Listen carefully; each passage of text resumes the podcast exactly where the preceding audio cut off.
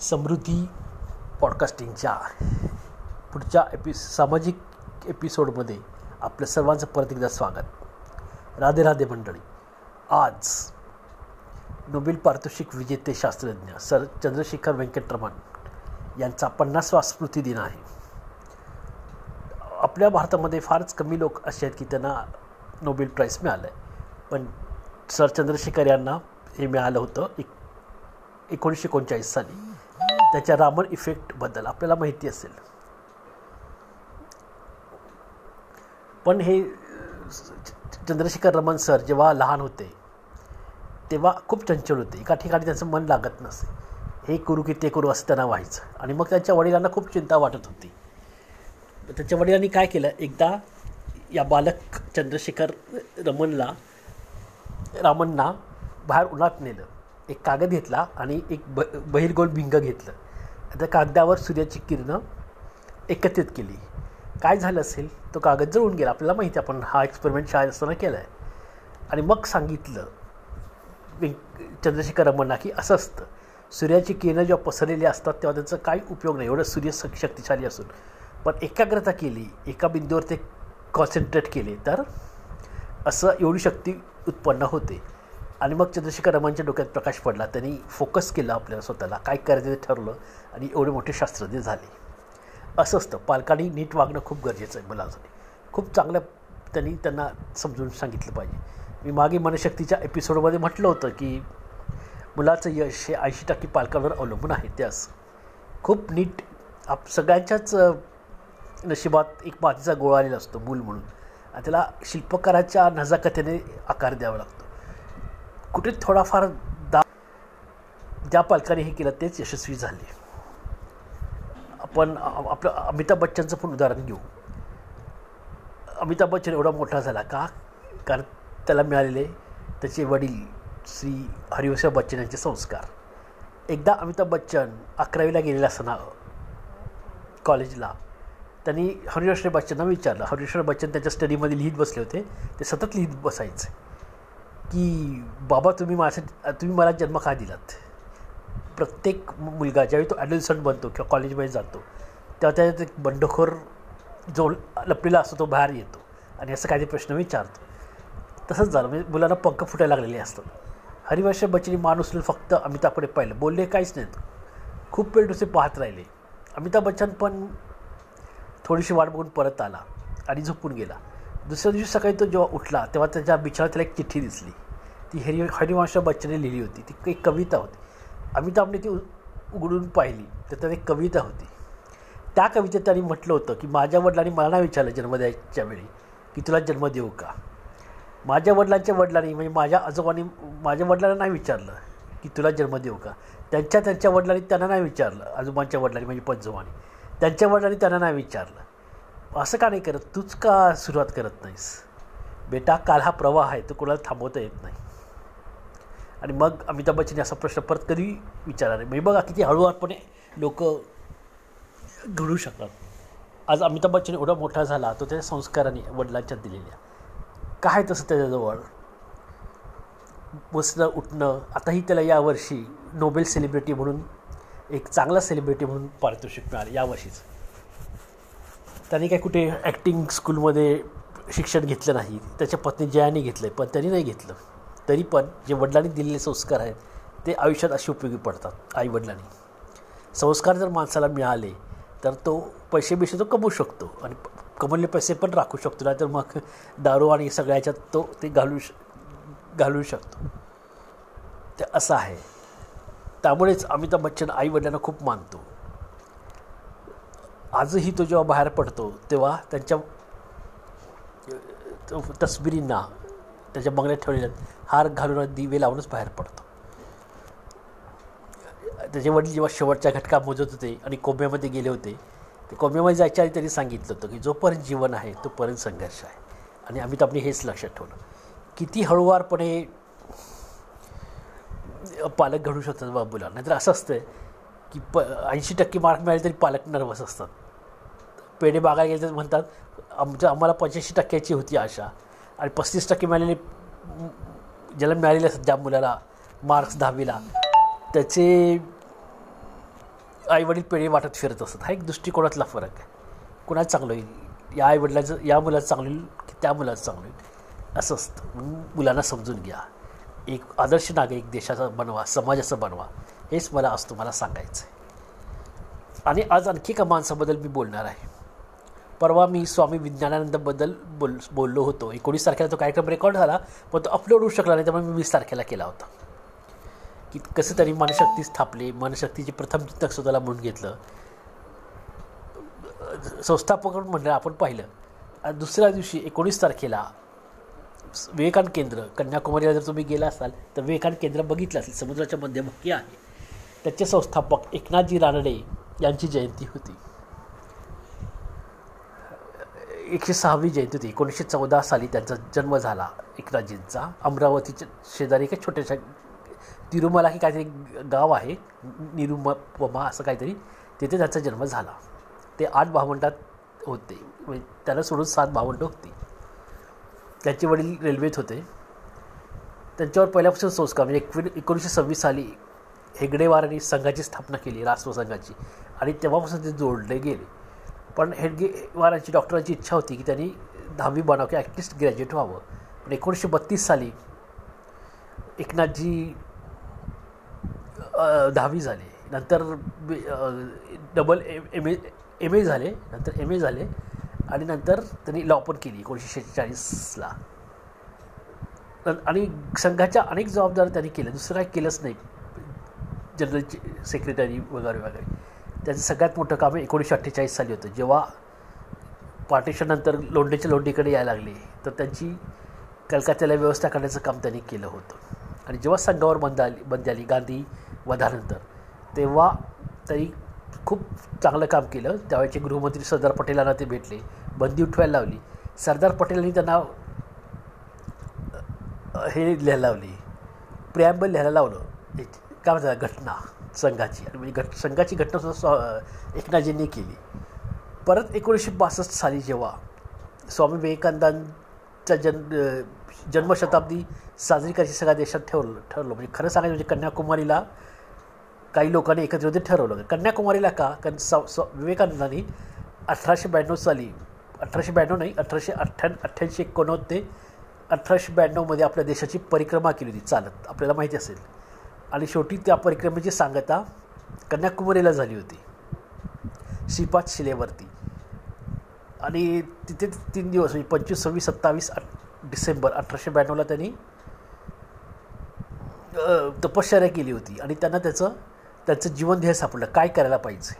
त्यांनी भारतातलं दारिद्र्य पाहिलं होतं. श्रीमंतांची उद्दामपणा पाहिला होता श्रीमंतांचा. त्यांच्या टाचेखाली चिरडलेली गरीब पाहिलं होतं. आणि काय करायला पाहिजे माझ्या मातृभूमीसाठी? हे त्यांना तिथे दिसलं. की श्रीरामकृष्ण परमहंसांना दृष्टांत दिला आणि ते समुद्रावरच चालत जातात अमेरिकेकडे. हे त्यांना दिसलं. आपल्याला अमेरिकेला गेलं पाहिजे. इथले लोक माझं ऐकणार नाहीत. मी जर अमेरिकेला जाऊन आलो तर आपलं एक टेंडन्सी आहे बघा. आपल्याला आपलं काय वा वाटत नाही. आपलं किती ग्रेट असलं तरी. पण ते बाहेरून आलं तर आपल्याला लगेच आवडतं. योग बघा. योगचं योगा झालं. त्यावेळी ते आपल्याला समजलं की किती योग योगा योगची किती संपत्ती आपल्याकडे. मी योगच म्हणतो नाही मी योगा म्हणत नाही. योगा हा इंग्लिश शब्द आहे योग. तर योग किती योगची किती संपत्ती आपल्याकडे आपल्यानंतर कळलं. तर असं विवेकानंदानं त्यांचं जीवन ध्येय सापडल्यानंतर ते शिकागोला गेले. आणि अकरा सप्टेंबर अठराशे त्र्याण्णवला शिकागोच्या सर्व धर्म परिषद काय चमत्कार झाला आपल्या सगळ्यांना माहिती आहे. Sister and brothers of America तर त्याची सुरुवात असं कन्याकुमारी झाली. त्याचं ध्येय त्यांना कन्याकुमारी सापडलं. तर तिथे एक विवेकानंदाचं स्मारक बनावं असं सगळ्यांना वाटलं. तिथल्या कन्याकुमारीच्या स्थानिक रहिवाशांना. पण तिथल्या मच्छीमारांनी आक्षेप घेतला. ते म्हणाले की नाही. इथे आमच्या संतांनी एका ख्रिश्चन संत संतांनी तपश्चर्या केली होती. आणि संतांनी त्यांनी तिथे क्रॉस लावला. भांडण त्यावेळेचे जे होते तामिळनाडूचे मुख्यमंत्री भक्तवत्सल यांच्याकडे गेले आणि त्यांनी ती एरियाज प्रोहिबिटेड करून टाकली. कुंपण लावलं त्या जागेला अस्वाल कुठे जे कुणी ते जायचं नाही भांडण नकोतच असं सांगितलं. पण जेव्हा असं ठरलं की स्मारक व्हावं रामकृष्ण मिशननी पण मद्रासच्या प्रयत्न केले पण ते त्यांनाही जमलं नाही. शेवटी काही लोकांनी गोळवळकर गुरुजींना संघाचे त्यावेळी ते अध्यक्ष होते त्यांना सांगितलं. आणि गोळवळकर गुरुजींनी एकनाथजींना ते काम सोपवलं कारण एकनाथजींचा जनसंग्रह खूप दांडगा होता. त्याची हातोटी कामं करण्याची प्रत्येक काम तडीस नेण्याची खूप मस्त होती. मग त्यांना म्हणून त्यांना सांगितलं. आणि मग एक पण एकनाथजीच्या कार्यात खूपच अडथळे होते. भक्तवत्सलम तर त्यांना म्हणाले एकनाथजी त्यांना जाऊन भेटले चीफ मिनिस्टर ऑफ तामिळनाडू की माझ्या जिवंतपणे तर हे स्मारक होणार नाही. पण हरतात ते एकनाथजी कसले? ते एक त्यांच्या नावाचाच एकनाथ आहे. एकच देह त्यांच्यासमोर त्यांचं जीवन देह की विवेकानंद शिला स्मारक बांधायचं. ते दिल्लीला जाऊन लालबहादूर शास्त्री चीफ मिनिस्टर होते तेव्हा त्यांना भेटले. पर्यावरण मंत्री होते केंद्रीय हुमायून कबीर त्याला भेटले. पण हुमायून कबीरांनी पण नकार दर्शवला की त्या जागेचं सौंदर्य जाईल. भक्तवत्सलामांचा आधीच विरोध आहे. पण म्हटलं ना हरतात ते एकनाथजी कसले? त्यांनी काय केलं? कलकत्त्याला जाऊन जे मतदारसंघ होता कबीर यांचा तिथे असा प्रचार केला की तुमच्या सुपुत्राचा म्हणजे स्वामी विवेकानंद कलकत्त्याचे आहेत ना की आम्ही आम्ही स्मारक बांधतोय पण तुमचेच मंत्री त्यात आडकाठी करतात. दुसऱ्या दिवशी पेपरमध्ये जेव्हा छापून आलं आणि प्रेस मिटिंग घेऊन पत्रकार परिषद घेऊन त्याने हे डिक्लेअर केलं एकनाथजीने. त्यामुळे प्रेसमध्ये जेव्हा ते छापून आलं पत पेपरमध्ये तेव्हा हुमायून कबीर खडबडून जागे झाले त्यांनी एकनाथजींना बोलवलं आणि ते म्हणाले की मी कुठे हे करतोय? करा स्मारक. आणि करा म्हणून सांगितलं पण ते एवढं इझी नव्हतं. कारण ती जी जागा होती कन्याकुमारीला आपल्याला माहिती आहे तीन समुद्र येऊन भेटतात अरबी हिंदी आणि बंगालचा उपसागर. आणि ती शिला जी आहे ती मध्यभागी आहे समुद्राच्या दोन किलोमीटर सागरी अंतर आहे ते किनाऱ्यापासून. त्या शिलेवरती मा पार्वती देवी पार्वतींनी शंकराच्या प्राप्तीसाठी तपश्चर्या केली होती असं म्हणतात. तिचा ठसा पण तिथे पायाचा. तर ते एवढं सोपं काम नव्हतं की खाणीत दगड कट करायचं. आहे दगड पण त्याने असं घेतले की त्यावर हवामानाचा परिणाम होऊ नये समुद्राच्या लाटांचा परिणाम होऊ नये आणि ते वाहून ते घेऊन गेले. मोटरबोट लावली बोटीला. साडेसहाशे कार्य कर्म काम कामगार तिथे ची सोय त्यांनी केली त्याला फक्त दोन वेळेचे जेवण आणि राहण्याची सोय एवढंच याच्यावर त्यांनी हे काम केलं आणि अत्यंत सुंदर असं हे मंदिर त्यांनी बांधलं तुम्ही जर कधी गेलात कन्याकुमारीला किंवा आतापर्यंत बघितलं नसलं अवश्य बघा. तीन मंडप आहेत तिथे मंडप आहेत. एक मी तुम्हाला सांगितलं महाशारदेचं शारदेचं पा पार्वतीचं जिथं तिचा पायाचा ठसा आहे दुसरा विवेकानंद मंडप आहे जिथे स्वामी विवेकानंदाची मूर्ती आहे. खूप आकर्षक अशी मूर्ती आहे. प परिव्राजक म्हणजे परिभ्रमण करणारा संन्यासी जो तीन दिवस एका ठिकाणी थांबत नाही आहे त्याला परिव्राजक म्हणतात. अशी एक पाय पुढे आणि एका हातात कमंडलो अशी त्यांची ती मूर्ती आहे. आणि त्याची नजर त्यांनी त्या श्रीपाद शिलेवर ठेवली आहे. असं एवढी आकर्षक मूर्ती त्यांनी बांधली आणि दुसरा आहे ध्यान मंडपम की ज्यासाठीच हे प्रसिद्ध आहे. ध्यान करायचं त्या विवेकानंद मंडपच्याच खालीच भुयारात. तर असं हे विवेकानंद शिला स्मारक दहा जानेवारी एकोणीसशे सत्तर रोजी उद्घाटन त्यावेळेचे राष्ट्रपती व्ही. गिरी जे हेलिकॉप्टरमधून त्या जागी आले बेटावर. त्यांनी केलं. पण एवढं करून एकनाथजी थांबणार नव्हते. ते म्हणाले दगडविटाचं स्मारक नुसतं मला नको आहे. विवेकानंदांचे विचार आचरणात आणणं हे मला जास्त गरजेचं वाटतं. आणि त्यांनी विवेकानंद केंद्राची स्थापना केली कन्याकुमारीला. आज विवेकानंद केंद्राच्या आठशे एकतीस छा शाखा आहेत पूर्ण देशभर. आणि अनेक जीवनरती कार्यकर्ते म्हणजे ज्यांनी आपलं घरदार सोडलं आहे फक्त या कार्यालाच वाहून घेतलं आहे तेव्हा फक्त एकनाथजींवर पाच कार्यकर्ते होते. आता खूपसे कार्यकर्ते आहेत. एक काम करत आहेत विवेकानंदाच्या विचाराचा नुसता प्रसार नाही तर आचरणात आणायलाही लोकांना आणि आव्हान करतात स्वतः तसं आचरून दाखवून. सात जानेवारी एकोणीसशे बहात्तरला विवेकान केंद्राची स्थापना झाली आणि विधिवत काम सुरू झालं. एकनाथजी अख अखंड काम करत होते.